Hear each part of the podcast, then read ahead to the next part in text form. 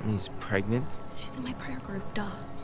What men will do to you in prison is nothing compared to what demons will do to you in hell on beds of fire through all eternity. I'm gonna get you for this, Penelope. If you do, God will get you, Brandon, and it won't be pretty. You're gonna burn in hell!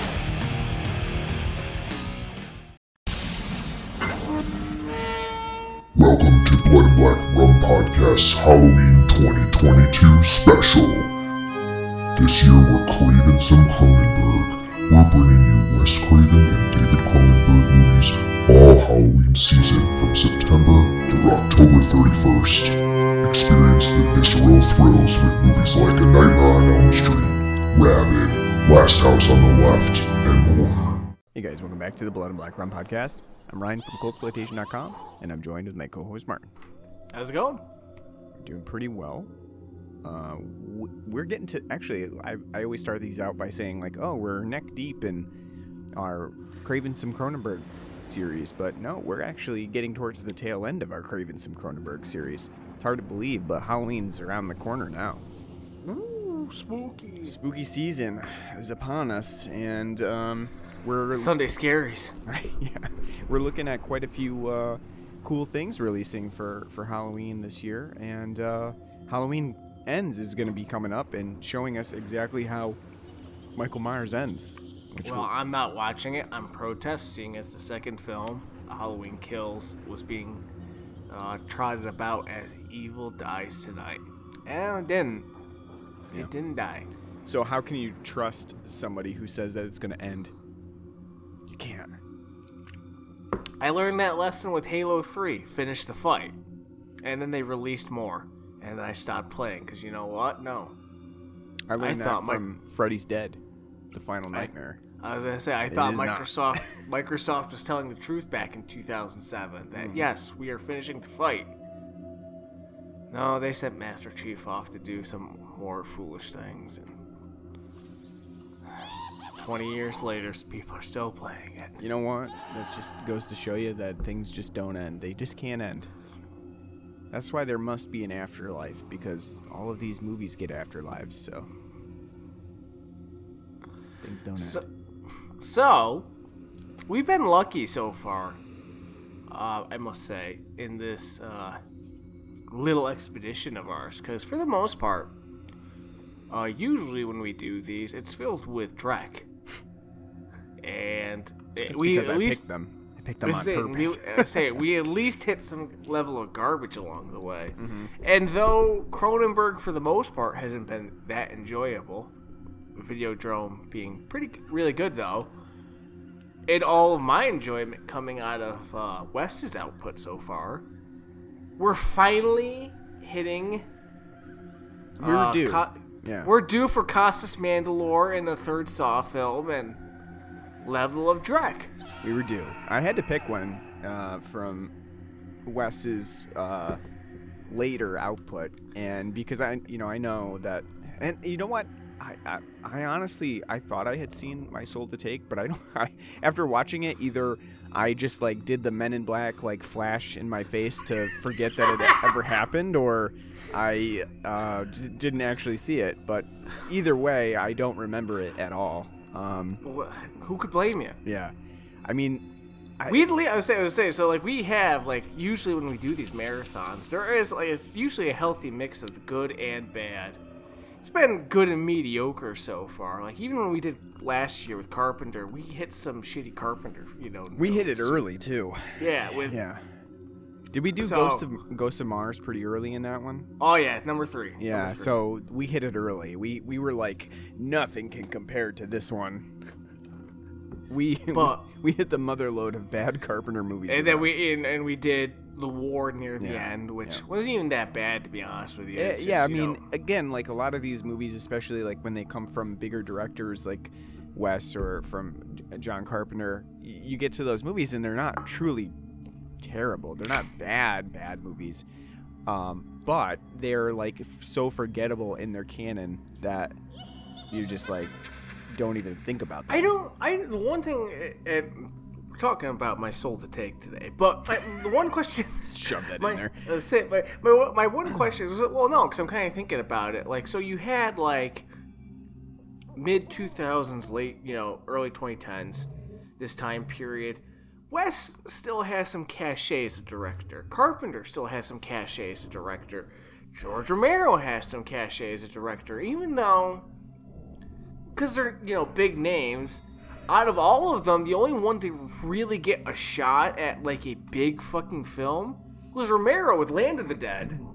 Like that was actually, you know, well, you know, big budgeted, you know, piece to kind of hang up, and like it's kind of weird to kind of think about it because we're only 15, 10 years out from like their lat, all three of them's like last, like you know, kind of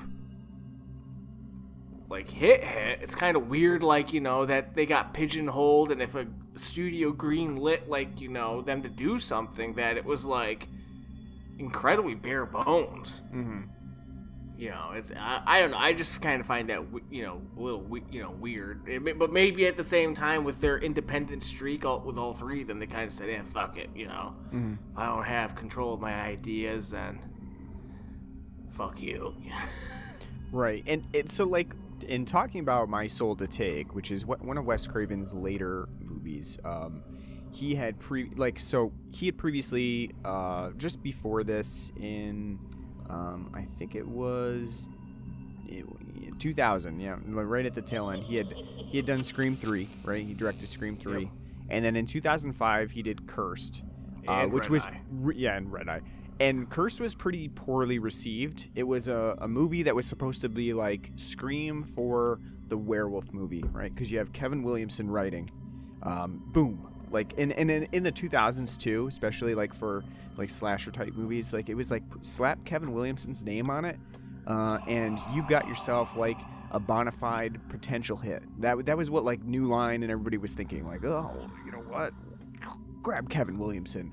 Let's see if I can do something thought. for us. I know, but I would have thought by 2005, Kevin Williamson's like shtick, as good as it was, would have incredibly run through. You can only do so many things like that. Like you can only say like, all right, he did Scream, great, great, awesome. He did, he, Then he he- did the fa- he did the faculty, great, Great. You know? Then Halloween H2O. All right, you kind of running dry there, Kevin. And you know, it just like the the more you do that sort of thing, because he really only had one one theme, right? He he only had one specific idea that he could run through. I, I by 2005 with Cursed, it was really run run dry, and it just was poorly received, and partially that was because of production issues, um, m- meddling from production on Oh Cursed. Oh my god, I had no idea. Sorry to interrupt. Kevin Williamson created Dawson's Creek. Mm-hmm. Yes, he did. I don't want to wait. Yeah.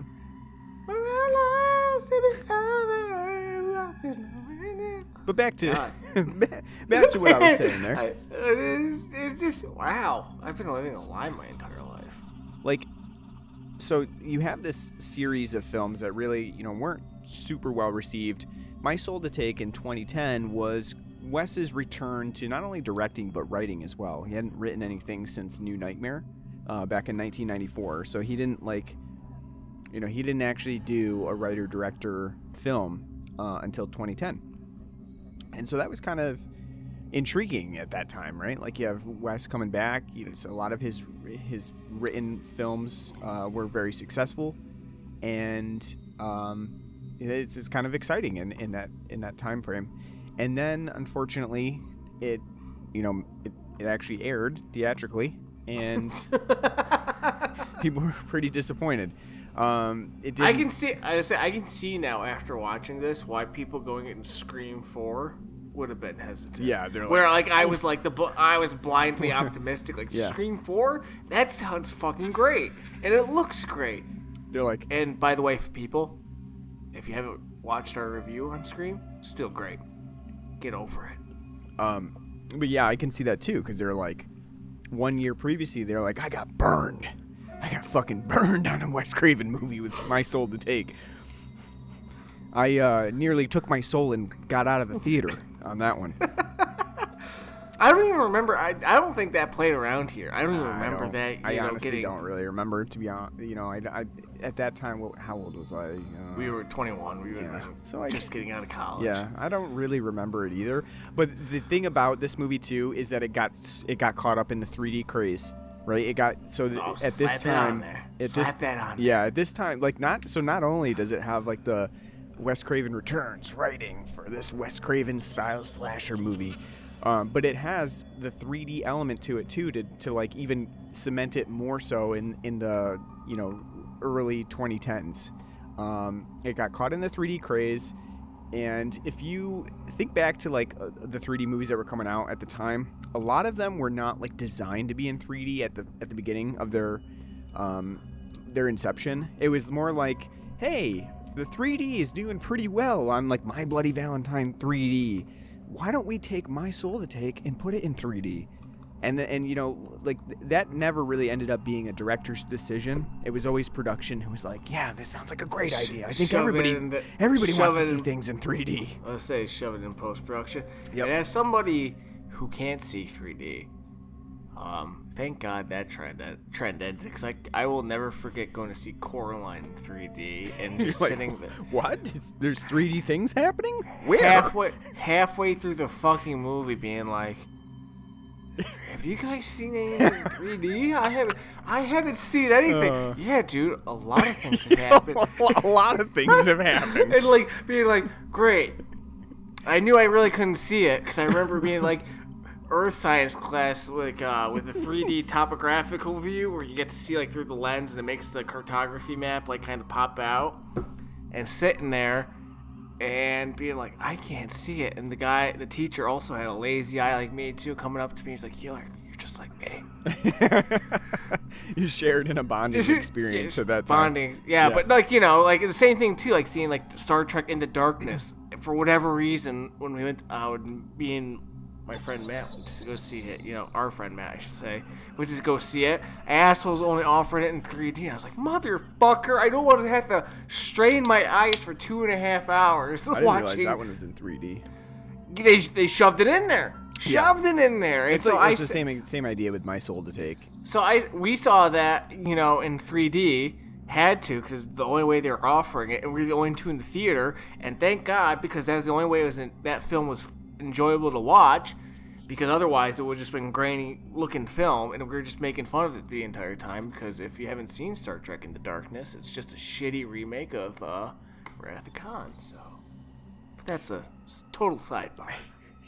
Yeah, that is really funny though that you just you can't see 3D and you just kind of like experienced a 3D movie in 2D even though it was supposed to be in 3D. Not even 2D. It's not even 2D because it's it's grainy because it's got the overlaying images. That's So true, you're just- yeah. You're just sitting there, your eyes are straining to see, and you're like, great. Now I'm just like, uh, do I wear these glasses like an asshole and not see what I'm supposed to see, or Yeah. do I just say fuck it and but then have a grainy, you know? I will say I'm, like I'm, I'm, I'm so glad that trend died. I'm Well, there were some good movies in 3D that like actually made use of the technology. I remember one that I went to go see, um, the, you know, the Jim Carrey A Christmas Carol that was in 3D, was truly made for 3D, and that one really did capture the feel of being in 3D. Like, there's a, a scene where he like falls through the sky and like hanging on for dear life. Holy shit, we're flying through the fucking air here. That was very, very um, successful in how it, it portrayed the 3D elements. Um, my soul Oh, to take, wh- man. you know, that, why, I'll say that's a that's what we need to do for Christmas this year. What's that? Just like every iteration Hmm. of Christmas Carol. That would be fun. Funny, actually. Just like I'm so sick of this fucking storyline. it's the same thing over and over again. the the Dickens story that can't will never die. That would be from, like, that we'll actually do would that. be pretty funny. We'll do that. It's a Wonderful Yeah. Life, and you know. that would be funny.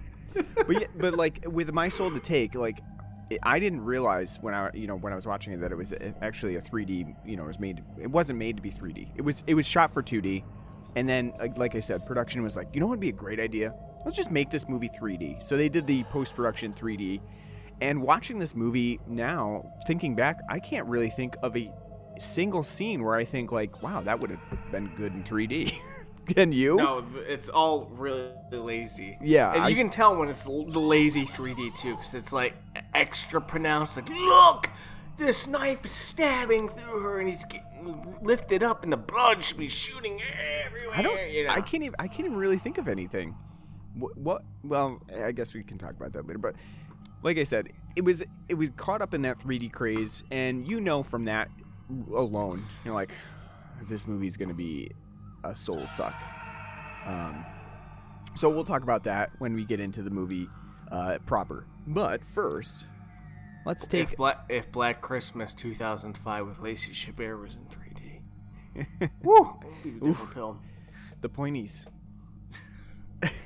All right, let's take a break real quick, and we'll talk about the beer that we have on the show today, which is technically not beer. It's technically not a beer this time. We wanted to do something different. Actually, Martin uh, proposed, "Hey, let's do something that's not beer," because we don't generally do that. So, um, what did we get, Martin? So usually, at least like I think almost every year when it comes to the fall, we have done a cider at least once. Kind of throw throwing it on the docket because it's like, hey, we're in upstate New York, prime cider country, so let's do a cider. Yeah. So I was thinking about we have done um, today we have on the program 1911 brought to you by Beak and Skiff Orchards, which is down in Lafayette, which is near Syracuse. Um, we have done some of their ciders before. Uh, the one that comes most to mind is the Maple Donut. I am pretty sure we did like two, three years ago. Something like that. Yeah. I would say Can't whenever you, I say when. I say whenever you moved into your second house because I remember you know we had it in your basement. So Oh, okay. Yeah. So like probably three years ago. yeah, so yeah, so we've you know we've done at least cider like maybe once a year, and I do like hard cider, um, but because in my mind I kind of pack it in with fall with like Oktoberfest with fall. Even though it's something I do regularly enjoy and I could drink all year, I only have it like a couple times during the fall because it, I like to have that nice, you know. Oh, fall time is here. Let's have a cider. Right. Um, so we do have 1911 again. Um, and I was looking for this year. They have a candy corn uh, hard cider, and I wanted that for the program because I hate candy corn. But that just sounds You know like. what?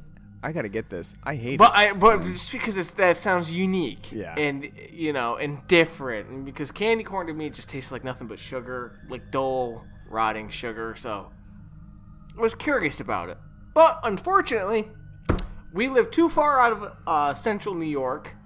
We did not get it, so I did not get it. So instead, we have a, their Honeycrisp cider.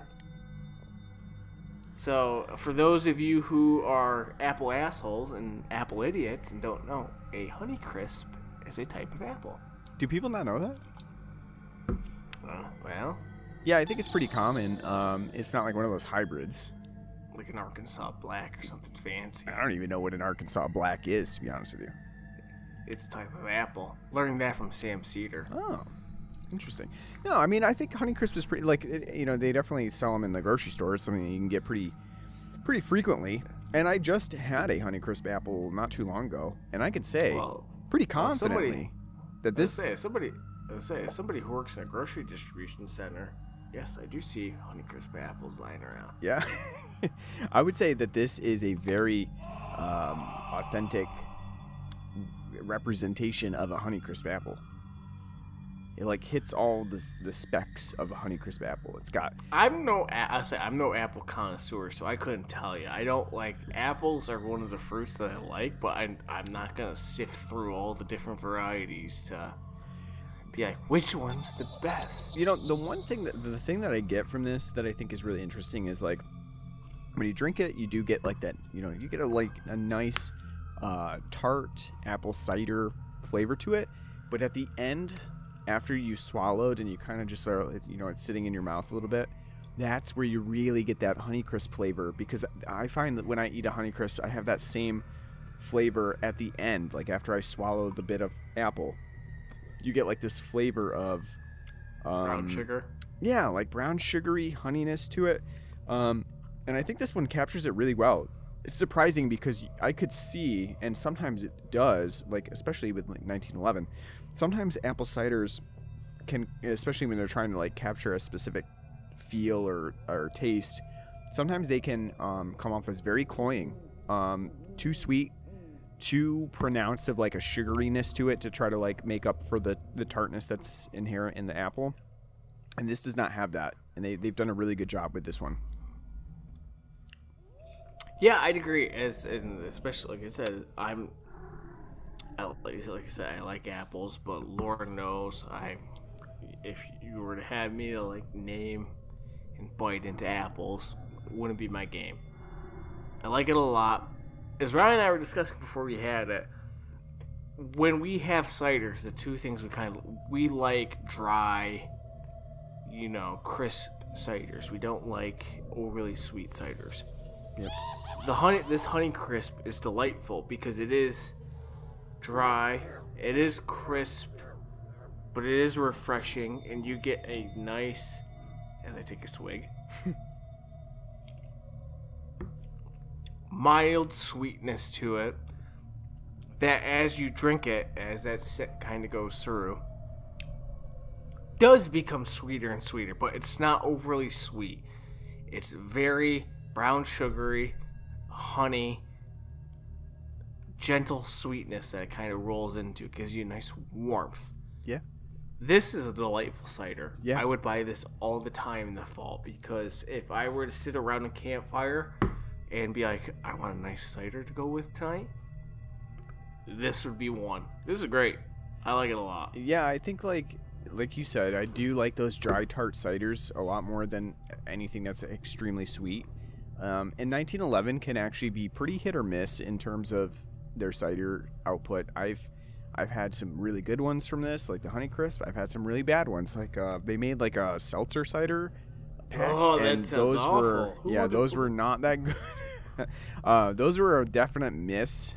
Um, and I'm, you know, I, I don't know if they're even making those anymore. They were, they were definitely like strange, uh, especially because they had weird flavors too, like mango apple seltzer cider and uh, like an orange apple seltzer cider. If you've had ciders too, you know sometimes ciders can taste like vomit if you don't do them right. Um, I had a woodchuck pumpkin cider one time, and that definitely Oh, that, that tasted like- absolutely like barf. That was like 12 years ago. Yeah, Jesus Christ. That completely just tasted like barf. So if you if you don't get the the flavor profile right, the the nice crispness of an apple cider can really turn Oh into God. like a pukey That's flavor. that's during the Chan Gailey years of Buff- the Bills. Jesus Yeah. Christ. I can, I can remember that kickoff and we're drinking it and he'd be like, oh, God, this is fucking. and you know what? I think after that year, I don't think I've seen Woodchuck make that. So They they have. might. Some people like it. Some people do like it, but it, I think it's it's partially too like pumpkin can sometimes taste like like vomit. It's like the acidity, and I getting a I pumpkin acidity and getting an apple acidity together is like prime for like this tastes like absolutely like bile coming up. I think ciders, though, are, they're just very overall compared to beer. It's much more. eh, there's a lot more that can kind of go wrong because there's not much innovation that you can have because it's what is cider? It's hard cider.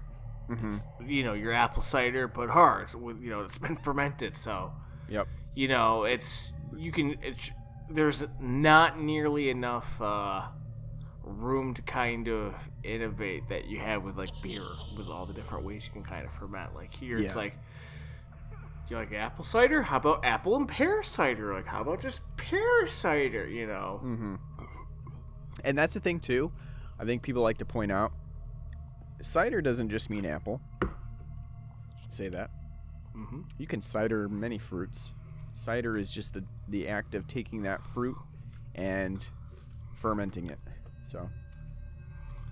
But you I, know, thought, I, I, I almost thought about getting an awestruck's uh, apple and pear cider I um I find that pear alone is super watery. It's not it's there's not enough flavor to it to really um Well, I make it worthwhile. You have Yeah, to add well, something else. I agree because I mean we're people who live in the age of Mountain Dew.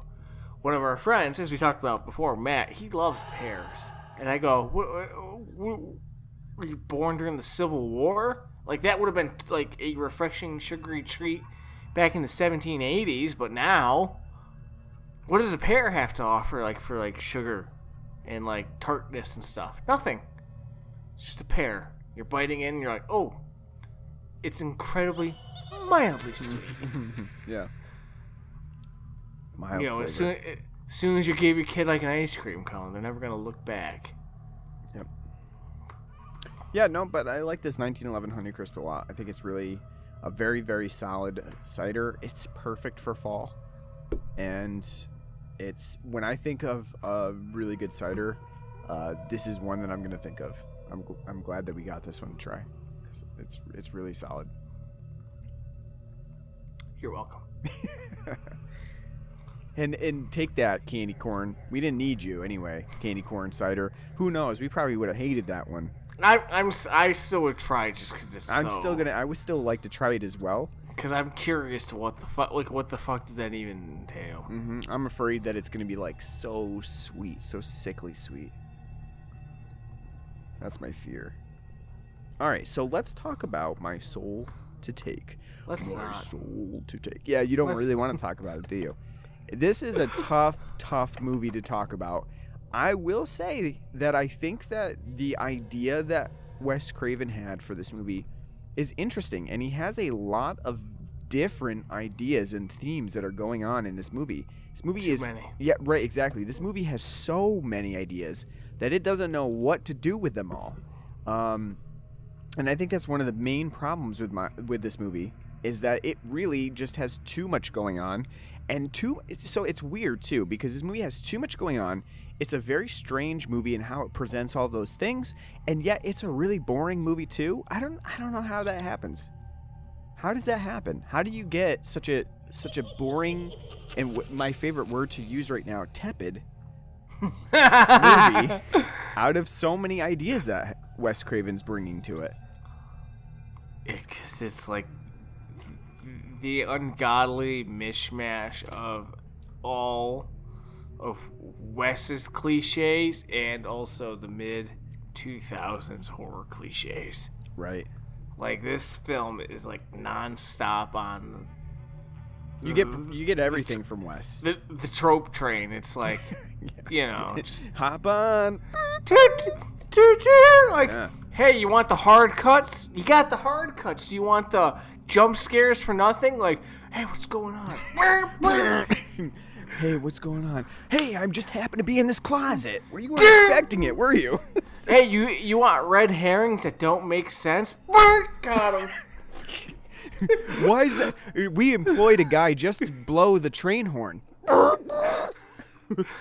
You're, it's like you're at a Bills game and it's third down. You know, you got that Amtrak whistle playing. I think you know what you're getting into right right from that intro. That Dude, that- opening no. scene. No, that, uh, no. See, here's the problem. That that intro. I mean, yeah, you are, but at hmm. the same time, it's such a massive clusterfuck of nonsense that none of it makes sense. I know. It- I know. And it's so hard. There's so many hard cuts throughout it. Like, honestly, so, I will say it's on. It's honestly like I don't. At that point, I don't even blame Wes because he did he edit it? Because if he didn't edit it, it's not even his fault. Like that, you know, you got all these like fucking smash cuts just thrown in there. Wes was like, "All right, we've got a we've got this laid out for you. We've got re- like really nice transitions here. Uh, here's the storyboard. It's very clear where hmm. we're going with this." And the editor's like, "You know what? I got my own ideas." It's hmm. it's just hmm, it's cut to this. Cut to this guy having a psychotic episode. Wait, now he's back to normal. Wait, now there's a kid in the bed. Wait, now- that that opening is such a fucking like evidence, evanescence, alter bridge. Oh, like, a music video sort of thing. Yeah, I can see that because like, it has the blue tint. It has it has all of that that you would expect from like the 2000s music video of just like yeah somebody somebody like like editing that with ADHD. You're just imagining somebody yell, "Where are you?" and I'm so sorry. It's just it's Yeah, no, it's I- awful. It's I it- think it's like it's if you awful. if, if you have anxiety, that opening scene right there is gonna make you just or a seizure. Yeah, you're prone to You- you're gonna like start just tremor trembling because it's and honestly, my wife has like these. She has like a um an issue with like loud noises and like hypersensitivity to noise, and the the movie wasn't even really that loud to be honest with you. Um, like the volume itself, but like this this opening scene is just like so much stuff happening, smash cuts and smashing sounds and sound effects and explosions and ambulances and gunshots and um, stabbings. Literally everything, every sound is taken to the max here. So like this opening, that's why I said, if you have anxiety, this is gonna like trigger you so hard when you're watching it. There's just so much happening.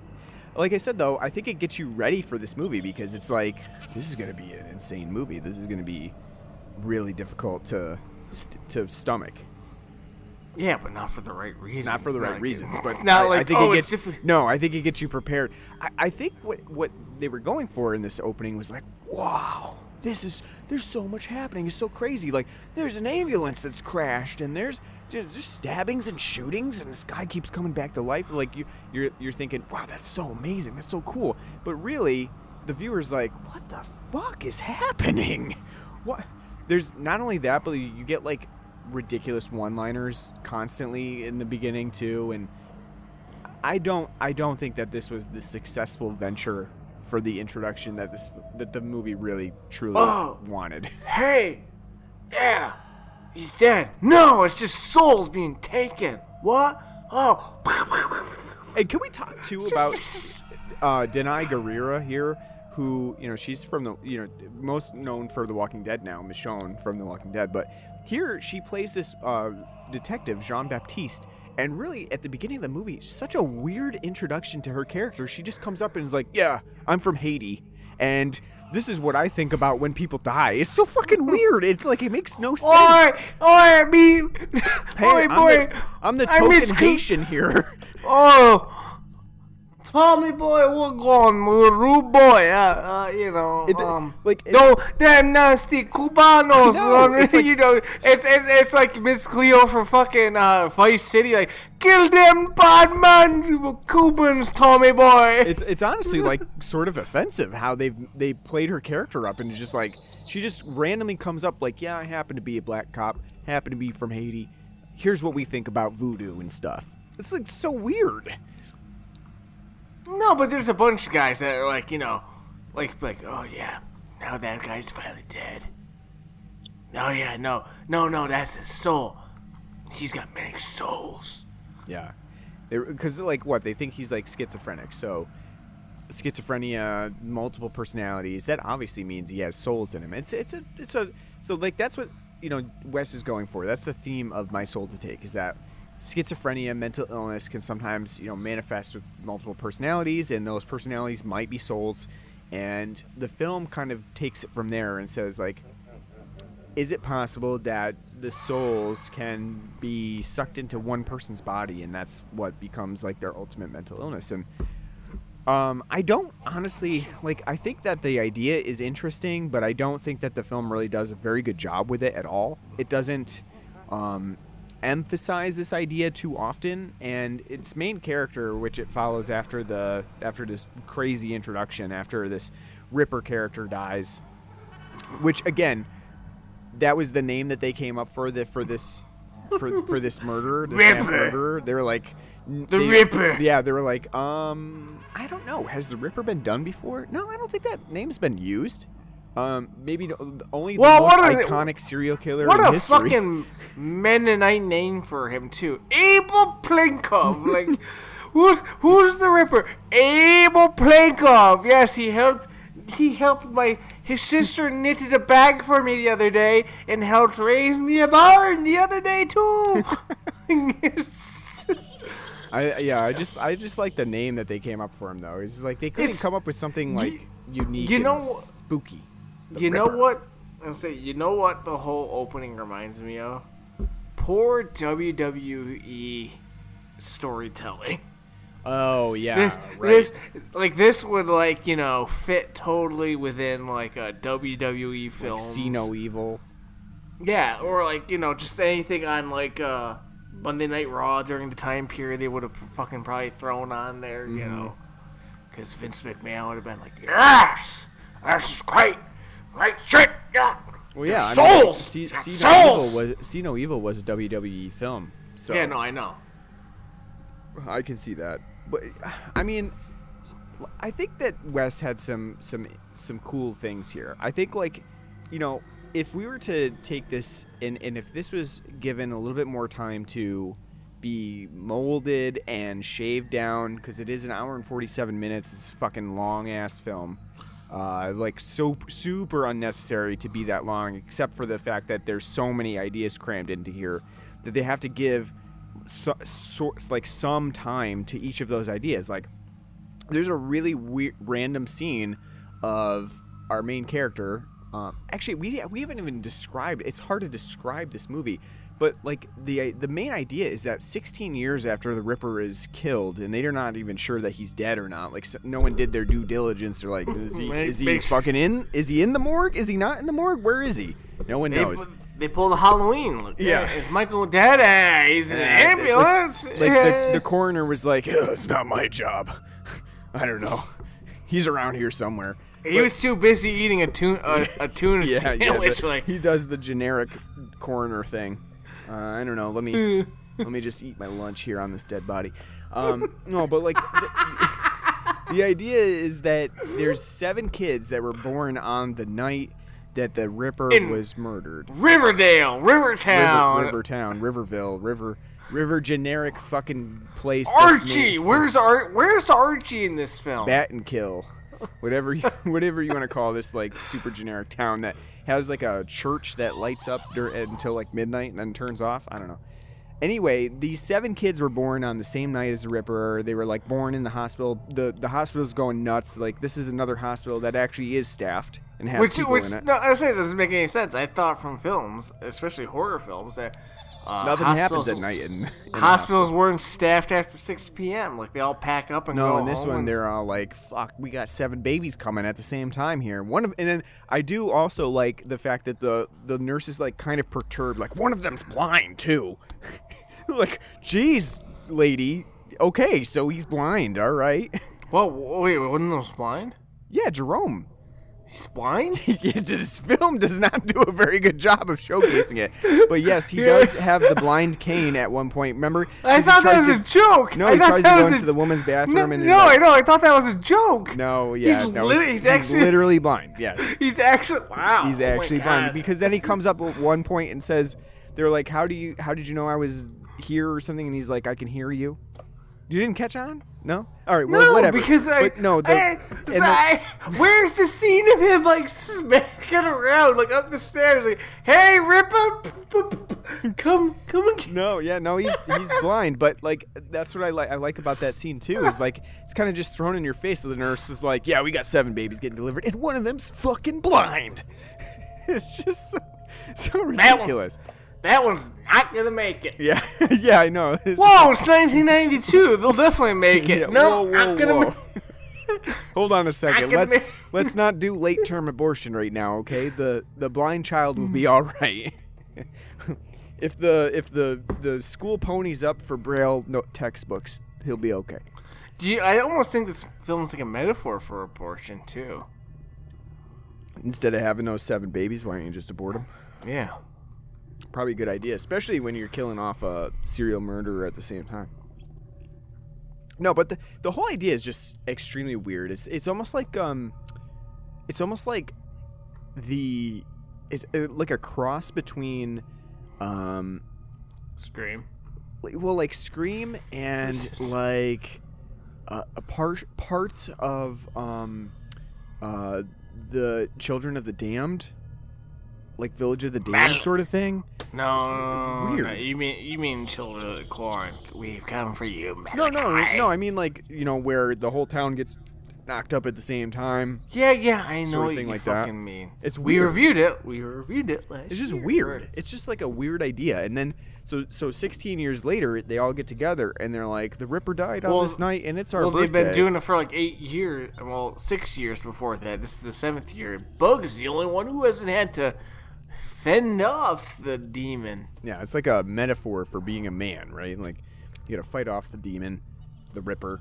And Which is funny. At ten years old, what is it? Stand by me. They're going down by the fucking rail, the rail trestles, and being like, "Mugu fagai fiki foul, mugu fagai fiki foul." Like, stay away from me, deep.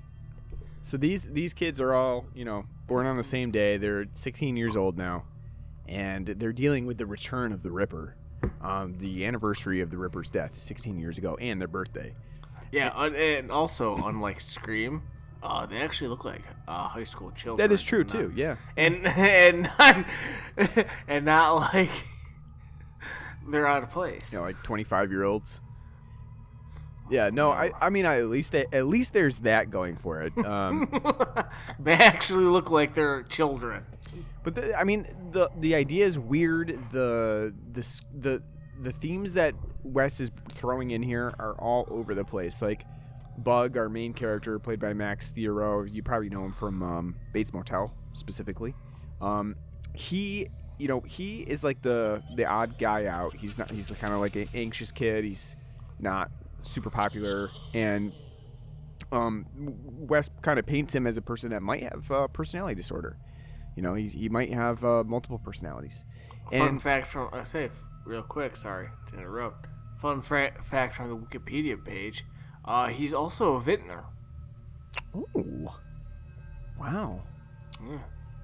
probably wasn't a vintner during this movie, but he's learned to be one. He owns his own vineyards at, uh, in his hometown of Occidental. We'll throw the what's the vineyard? What's the uh, what's the the winery that he's got? To take take a look. It says it says in the third season of Bates Motel on Wikipedia, the main characters can be seen drinking senses during a family dinner scene. Oh. So senses wine. Interesting. But anyway, with I would check out his wine. I'll, I'll give it a shot. I'm a I'm a big white wine fan. It's no, it's no, probably no Francis Ford Coppola. yeah. the grapes are all touched by Francis Ford Coppola. How can you, how can you uh, compete with that? Holy shit, he's only thirty three. Yeah, he's. I mean, he's fairly young. God damn, He's- we're he's- old. Yeah. But anyway, um, like we have Bug, who is this, you know, he has a, might have this personality disorder. He's really kind of ostracized from the rest of the seven, except for Al- his friend Alex and Jerome. Jerome's the blind one. And um, You, you never know.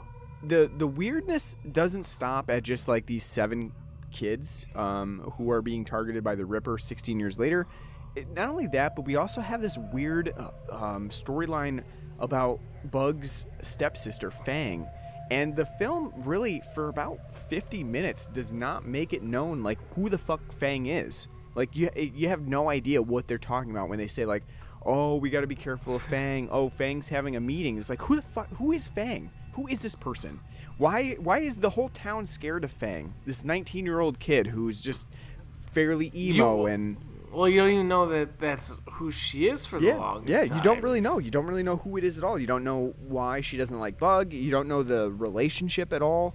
And the film kind of drops that on you later on, and then it drops a whole bunch of exposition because Fang is basically like, "You're, you're the son of the Ripper, and I'm the son of, I'm the daughter of the Ripper, and you've made my life a living hell because everybody likes you better, and blah blah blah." I, I don't like the the whole Fang element to this movie is just super like shoved in here. It's fisted in here. Let's let's call it what it is. Oh, It's yeah, fisted, fisted. into here. It's really forced, and I think that's you know another thing with this movie is that it just really does not have a handle on all of its storylines. There's so much going on. There's a storyline about Bug being obsessed with condors, California condors, which in like Native American folklore we kind of are told, oh, they like are eaters of souls. And so there's that whole idea of like um, souls being recycled and um, the dead being recycled and Bug taking on those personalities. But it's all really muddled and it doesn't really go anywhere. I get Um, it. It's it's inspiration for Until Dawn. I mean, I, feel like My Soul to Take would have been a lot more successful had it just focused on like one or two of the elements that are in here and maybe cut out some of Wes's cliched items because um, for the a lot of this movie, it, it you, it's like a greatest hits of Wes Craven movies. Like you get lots of jump scares. You get like uh, night nightmare uh, elements. You get a step uh, abusive stepfather. Um, you literally that abusive stepfather falls down the stairs, which we just covered in Deadly Friend, like a similar scenario where in in that case it's kind of reversed. You know where he throws his daughter down the stairs, but it's the same idea: the abusive step stepfather or abusive father, abusive parent, some something like that these are all things that we've seen many times in Wes Craven movies, and they are done um, a lot poorer in in My Soul to Take than they're done in those other movies. Um, and I think that's probably another big issue that people had with this movie is that it really just feels like a rehash of things that Wes Craven has already done and done much better. And especially like as a teen slasher movie, um, this one is just not up to snuff with like you can't compete with Scream. Um, the only thing it does really have going for it is the kills because it is pretty violent. It is pretty um, brutal in the way that it murders off its seven characters. You don't think so? Yeah. I think it's it's. I saw somebody describe it as aggressive, and I would agree with that. Like it's you know your killer is not just like oh, I'm gonna stab you and leave you for dead. They're oh, pretty brutal. Literally, literally fucking Rob Zombie running about going as he's chasing these people down. Like, yeah, yeah, my Durango, my ammo number five. Yeah, I guess that's true. Do you think do you think that the Ripper's design is scary or even No, it's fucking hilarious. It's terrible. And I would say that the the design itself too is not. You know, it, you have iconic designs like Freddy, where you th- there's. I think even from a Nightmare on Elm Street, that design was uh, was fairly iconic.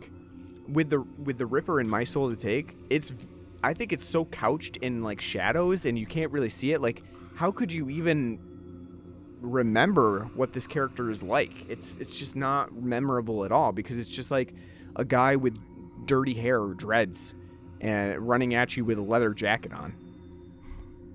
The first part where he murders Jay, the the first kid that, that actually ends up dying at the hands of the Ripper, um, is just like the, a guy sprinting at him. Not very uh, memorable as a death. Not uh, not too scary. It's just uh, just happens.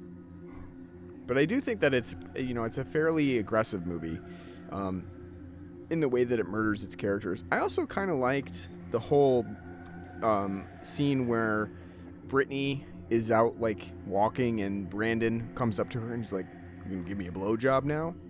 And she runs away through the woods and Brandon's running after her. Um, that's kind of an interesting throwback to the Last House on the Left in some cases, like the the element of running through the woods while rapists are kind of running after you from behind. No, it is, but again, at the same time, the whole like point system and like I need like ten points and five points and three points and uh, one billion points for Griffin Puff. Griffin Puff wins. Like it doesn't make any fucking sense. I don't know what the fuck's going on with that. Like, Like, I'm gonna give him a three. He's Yeah, getting an eight.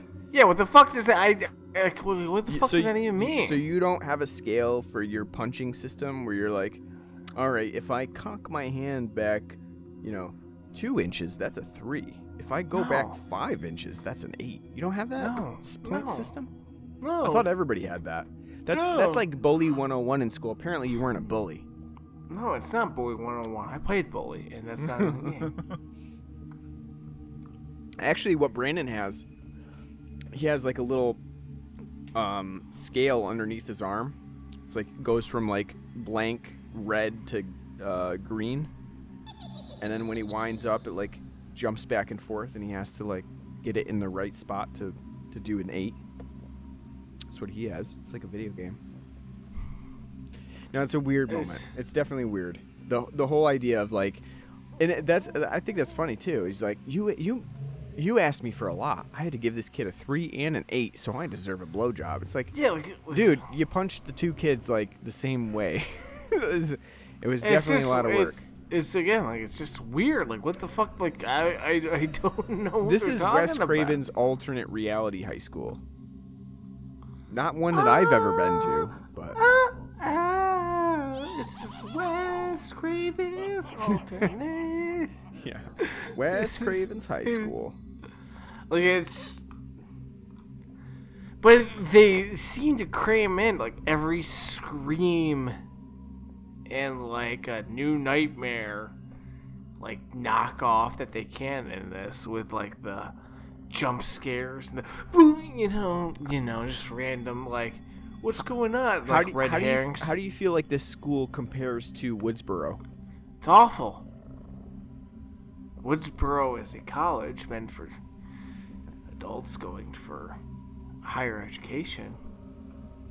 Uh, this is not. Because like Woodsboro, if you remember, is like a ridiculous campus. It's like a unlike a school I've ever seen.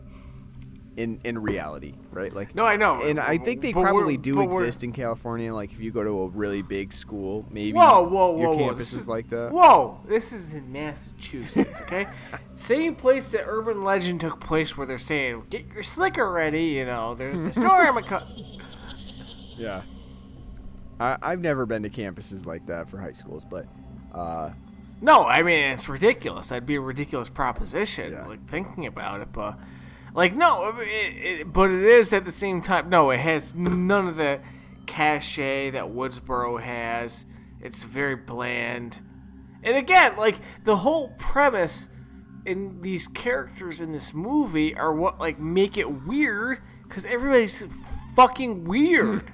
like it and like weird. And like and everybody's like just outside of like the the seven who have been blessed by this soul or whatever they're all fucking weird. Like oh fang why she here's her mean girl bit where she's walking with her friends. Like oh it's so dutch everyone loves brittany. Why does everyone love brittany? She's a poor man's rachel mcadams and we get to see that. Oh, you, you know, here's your Jesus freak. It's it, it's totally weird, and I I don't think the fact that for the most part that the acting in this film is fucking god awful that anyone helps the message along the way either. It's like it's just one incredulous mess that just keeps on trucking they want to hit every fucking Wes beat there is, and they're gonna fucking hit it whether you want it to or not. yeah. What do you think about the the reveal at the end of you know the actual killer, the the the soul, the whoever has the soul of the Riverton Ripper? Did you pick him? I don't think you. Who'd you I, pick? I don't know. I didn't pick anybody because I was just like, I wasn't really invested in who was the killer, honestly. It's not that invest. You're right in the fact that it's not that investing. Like, there's three routes that you can kind of go when picking who's the actual killer. You can pick our our lead, and he's on a fever dream. You can pick that it's his sister, which I was kind of going with because, like, you know, like that'd make the most sense revenge wise. Like, she's been tormented, you know. Or you can make go the third route and it be kind of like all like just a revenge fantasy in his head like overall like you know he's imagining these things because of his past and it's not actually happening. Those are kind of the three things that i was kind of uh picking out. They went the billy loomis route here which makes sense because it's wes you know. And even at times when they made sure when he's you know his friend Alex is talking, like giving the kind of the Billy Loomis like smirks and shit, like you know, like oh yeah, you didn't see that coming, did you? You didn't see that coming. We can take care care of everybody. Kill them all. Let's kill them all. It was all, all it was missing was uh, a friendly face. Like, yeah, man, let's fucking do it. Yeah, I mean, I, Where where was our Matthew Lillard in this film? I, don't- I don't think the reveal is, you know, it's not it's not super surprising, but I again I don't think that it is. Um, You're very- not invested. There's nothing like, in. There's right. no hook. Yeah, there is not, and you're just kind of like, okay, uh, I'll go with that. you know, it's it's you don't really care that much, and I I think that's you know a problem with the movie is that you don't really care who the killer is, and it, ultimately it doesn't really matter who the killer is, and um, at the end I think that you know it, it's trying to make a, a statement about who's a hero and who thinks they're the hero, who's a man, um, but I just feel like that the whole thing kind of misses out on um being a successful slasher because you don't care about the characters, you don't care about the killer, and uh, for the most part it's a pretty boring movie to sit through as you just wait for an hour and 40 minutes to find out who this guy is.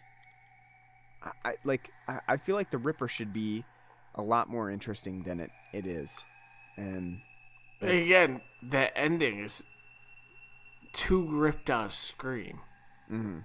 Where like it's like who did it? Who did it? And then when you find out who did it, it's like okay, but it's there's no like you said, there's no hook, and there's no real overall motivation. It's just like let's hit those scream beats of like you know of Scream One, Scream Two of like this is you know the path that we take without any of the excitement and intrigue along the way. Mm-hmm.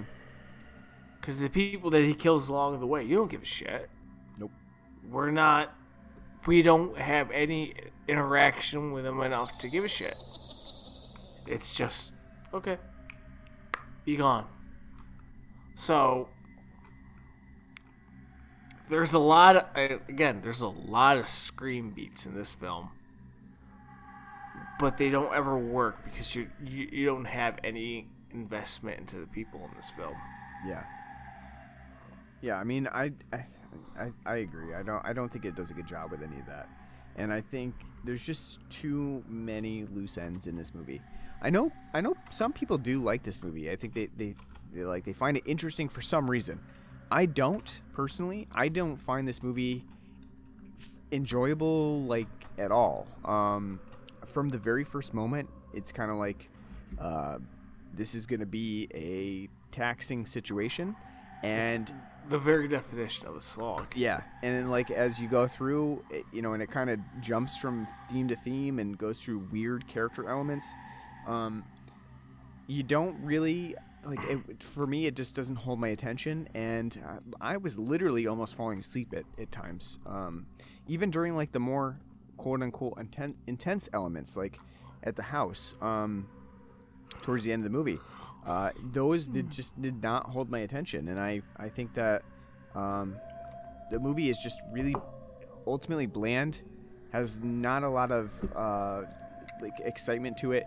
Even though it has a lot of ideas, it just doesn't do anything with them, and it relies a lot on exposition to get those things across because it's like you said you didn't even rec- recognize the one kid was blind.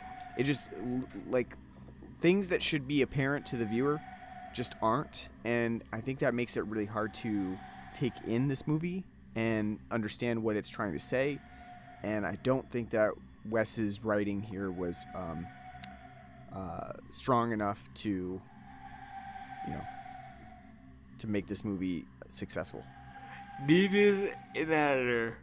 yeah absolutely it did Excuse like a, a better me. editor He, needs, to, he, to- he needed somebody better kind of skimming through to kind of make sure that, you know. and not only a better editor from like a writing standpoint but a better editor to make this not like a music video of just like cut to cut um like it needed it needed more cement to it is what i feel like. Just more more within each of the scenes to like give more um more like characterization without having it be exposition. It just needed more.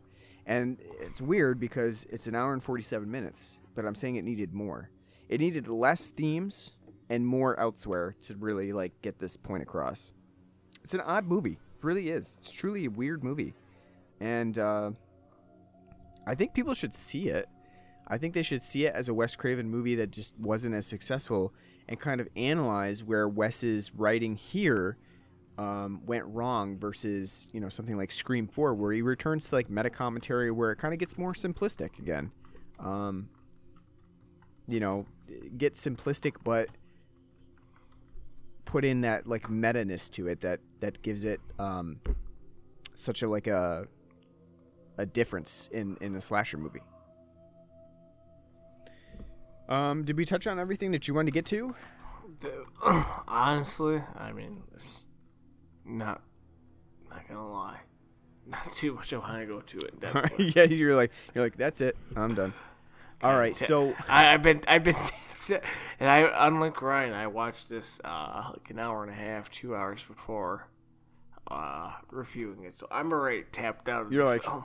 Yeah, I'm done. Like the, the I've hit my limit of my soul to take tonight. All right, so on a scale of um, zero to ten, Dennis Boutsikaris is as the principal and not Rich Schweikart. What about what about uh the mother being Gretchen from Breaking Bad? Yeah, uh, Jessica Hecht being the mother in this movie. That's that's the joke. We're we're a Better Call Saul podcast, not a Breaking Bad podcast. That's right. Though we love Breaking Bad, Better Call Saul's where it's at. Mm-hmm. I'll give it a four and a half. Okay. This is a slog of a film. It has no right to be an hour and 47 minutes. Wes needed somebody to reel him in. Wes needed somebody to kind of give him a more focused vision.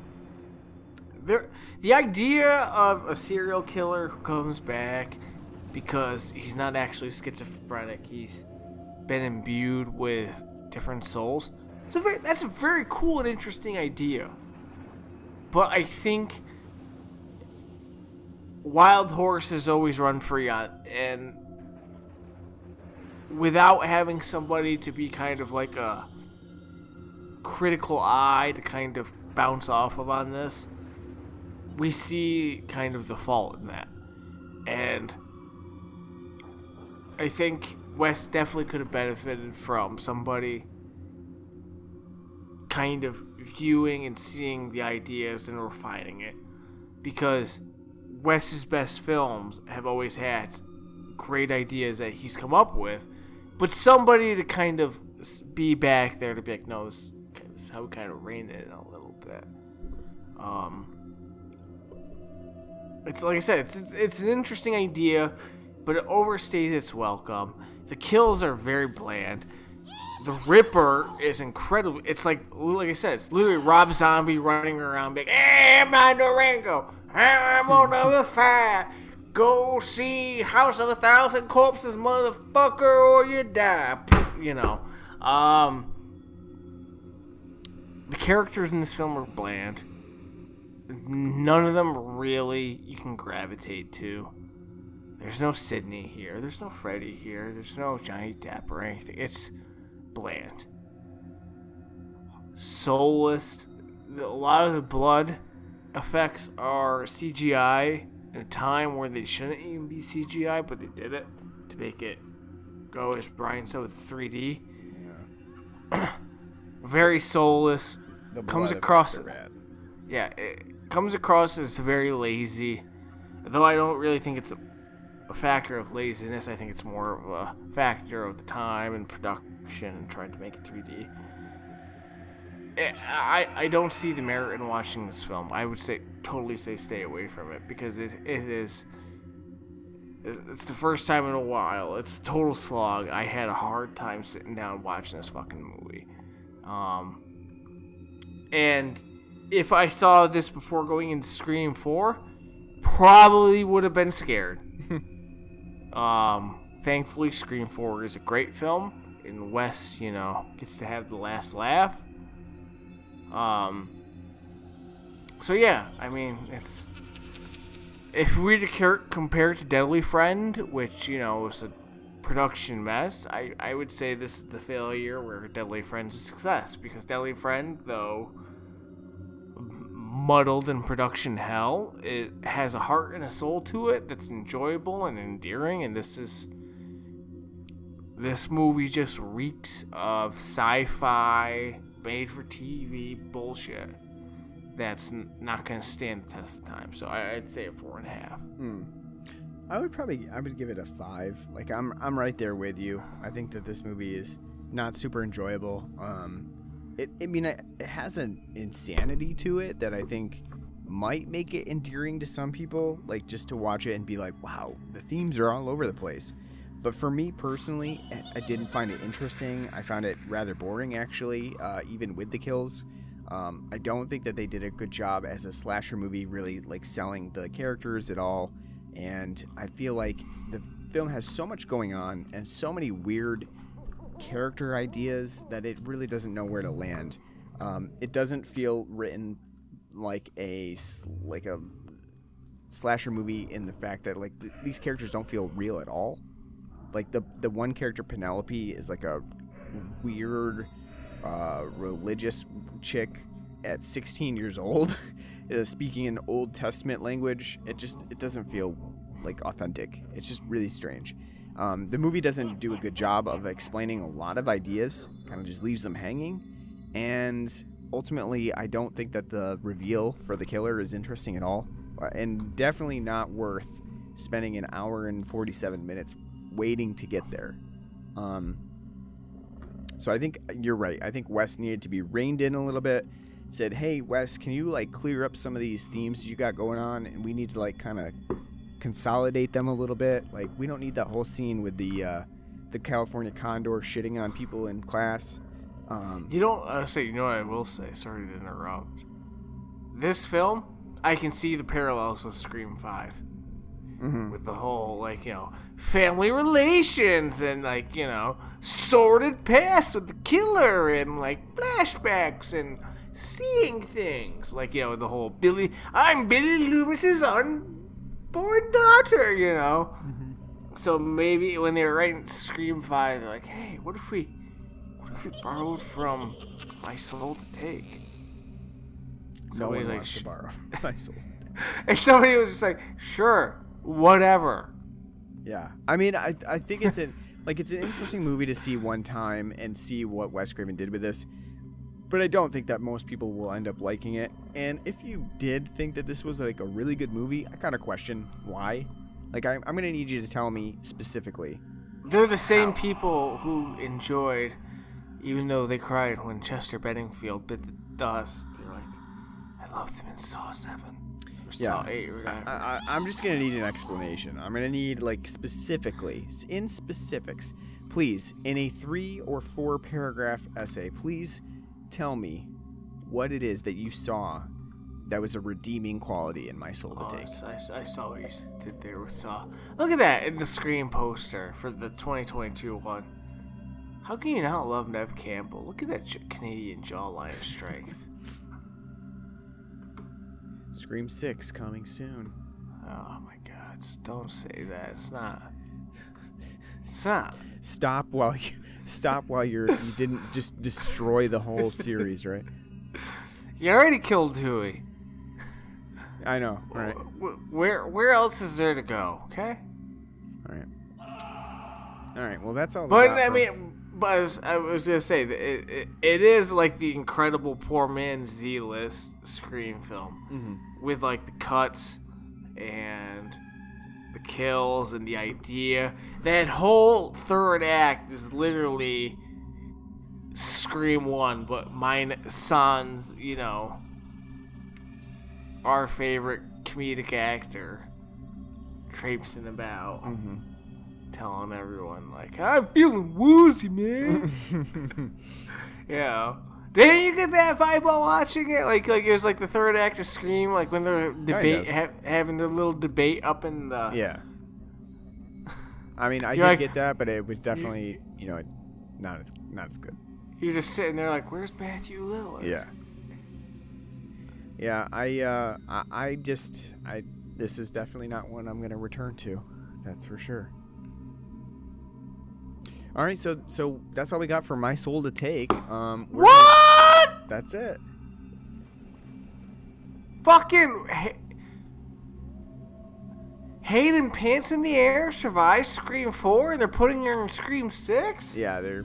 Yeah, I think so. Yeah. And wh- where's Neve? Where's Lady carrying the franchise Neve? She's not on the the list. Courteney Cox is up there front and center, but where is Neve? I don't know why you're laughing. This is serious business. Neve's not going to be in Scream Six Why not? because it's contracts and stuff. Give her all of Saskatoon. Who cares? So yeah. So um, If you I say if, if you've forgotten, Ryan's team JLH, which is wrong. Team Neve.